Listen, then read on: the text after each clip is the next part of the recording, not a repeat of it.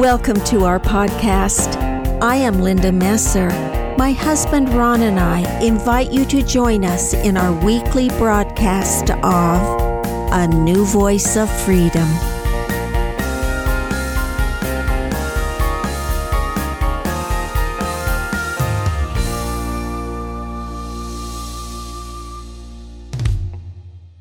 Welcome to season three of A New Voice of Freedom. The podcasts are taken from the four volumes In Defense of Christianity, written by Ronald Keith Messer. Podcast 222 is entitled Perfection. We do not achieve perfection by itemizing sins and hammering ourselves over our past imperfections. We are not stones that God uses to chip away excess materials to create something beautiful. We are flesh and blood, endowed by an immortal spirit and an eternal intelligence. We have free will. God is not our sculptor, He is our Savior. He works with us, not on us. He invites us to become like Him and accepts our decision. He entices us, but does not drive us. It is a kind of denial of the atonement of Christ, who died that we may be free, to think that we cannot be forgiven of our sins. We become candidates for perfection by daily repenting of our sins and striving to obey the commandments of God. And at the final judgment, if we endure to the end, He, through His grace, will make us perfect. The finest manor built by man, like a turreted castle made of soft sea sand, is subject to the tides of time and melts into liquid earth, indistinguishable. Many castles of the past, which once dominated the high hilltop, decorated in purple, now lie on the barren plains in ruins, their gray stones broken and scattered, their formal, royal robed occupants forgotten. The richest man who places his trust in himself will of himself fall, lying in ignominy and obscurity. I am reminded of a poem by Percy Shelley that aptly illustrates the vanity of pride. I met a traveler from an antique land who said, Two vast and trunkless legs of stone stand in the desert. Near them on the sand, half sunk, a shattered visage lies, whose frown and wrinkled lip and sneer of cold command tell that its sculptor well these passions read which yet survive. Stamped on these lifeless things the hand that mocked them and the heart that fed, and on the pedestal these words appear. My name is Ozymandias, King of Kings. Look on my works, ye mighty, and despair. Nothing besides remains round the decay of the colossal wreck, boundless and bare. The lone and level sand stretch far away. Wealth cannot purchase salvation, and poverty cannot purchase redemption. We are not condemned for our wealth, nor exalted for our poverty. Humility, not suffering, satisfies the conditions of grace. The poorest man, though he lived in a crumbling shack on earth, who places his trust in Christ, will inherit a mansion made of everlasting materials and receive immortality and eternal life with Christ to rule and reign forever. And he showed me the pure river of water of life, clear as crystal, proceeding out of the throne of God and of the Lamb. And in the midst of the street of it, and on either side of the river was there the tree of life, which bare twelve manner of fruit, and yielded her fruit every month, and the leaves of the tree were for the healing of the nations.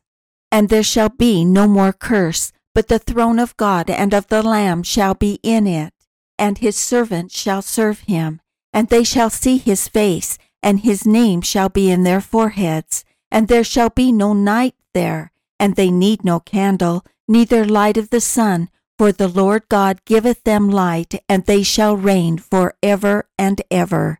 Revelation 22 1 through 5.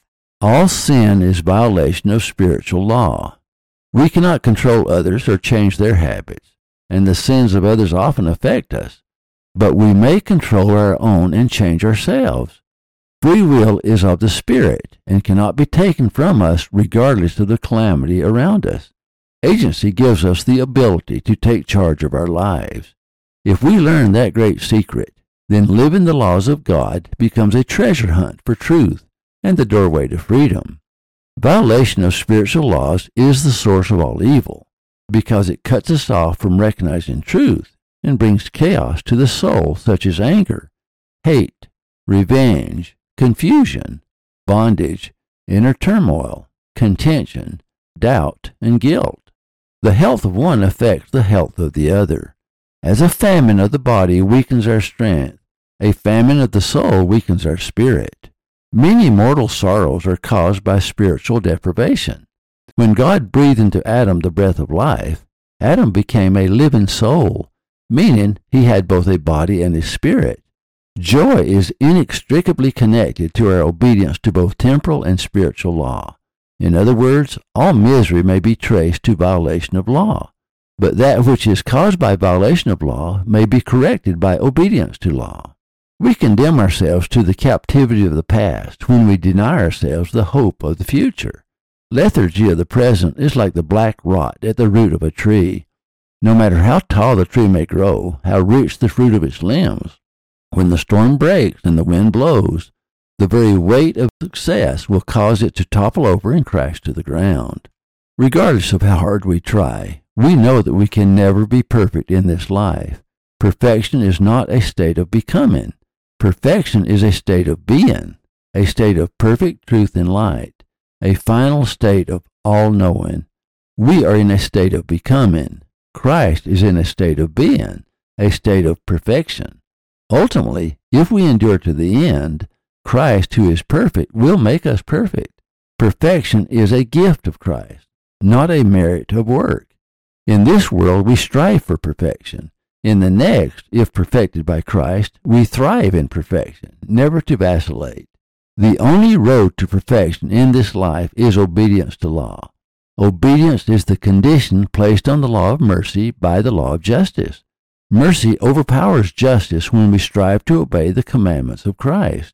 If we obey a portion of the law, Christ will perfect us with the whole law. What else would account for the Son of God giving his life for us?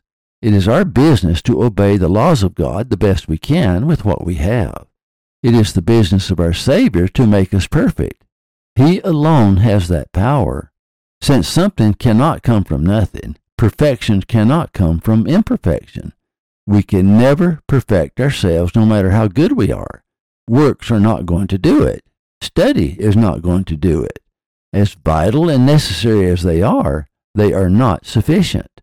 Christ alone can perfect us because he is perfect. We satisfy the law of mercy. Christ satisfies the law of justice.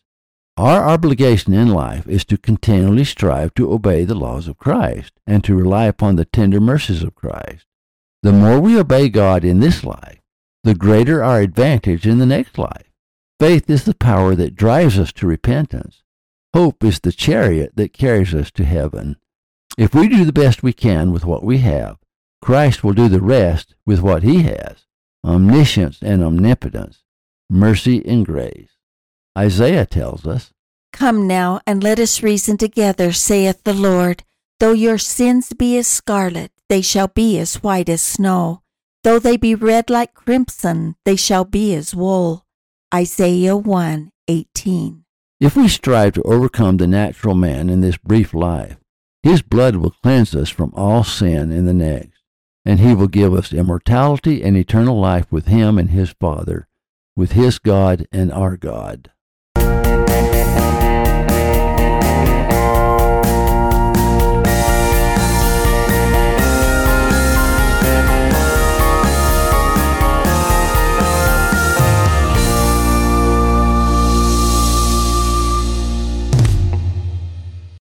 Thank you for listening. Watch for our next podcast.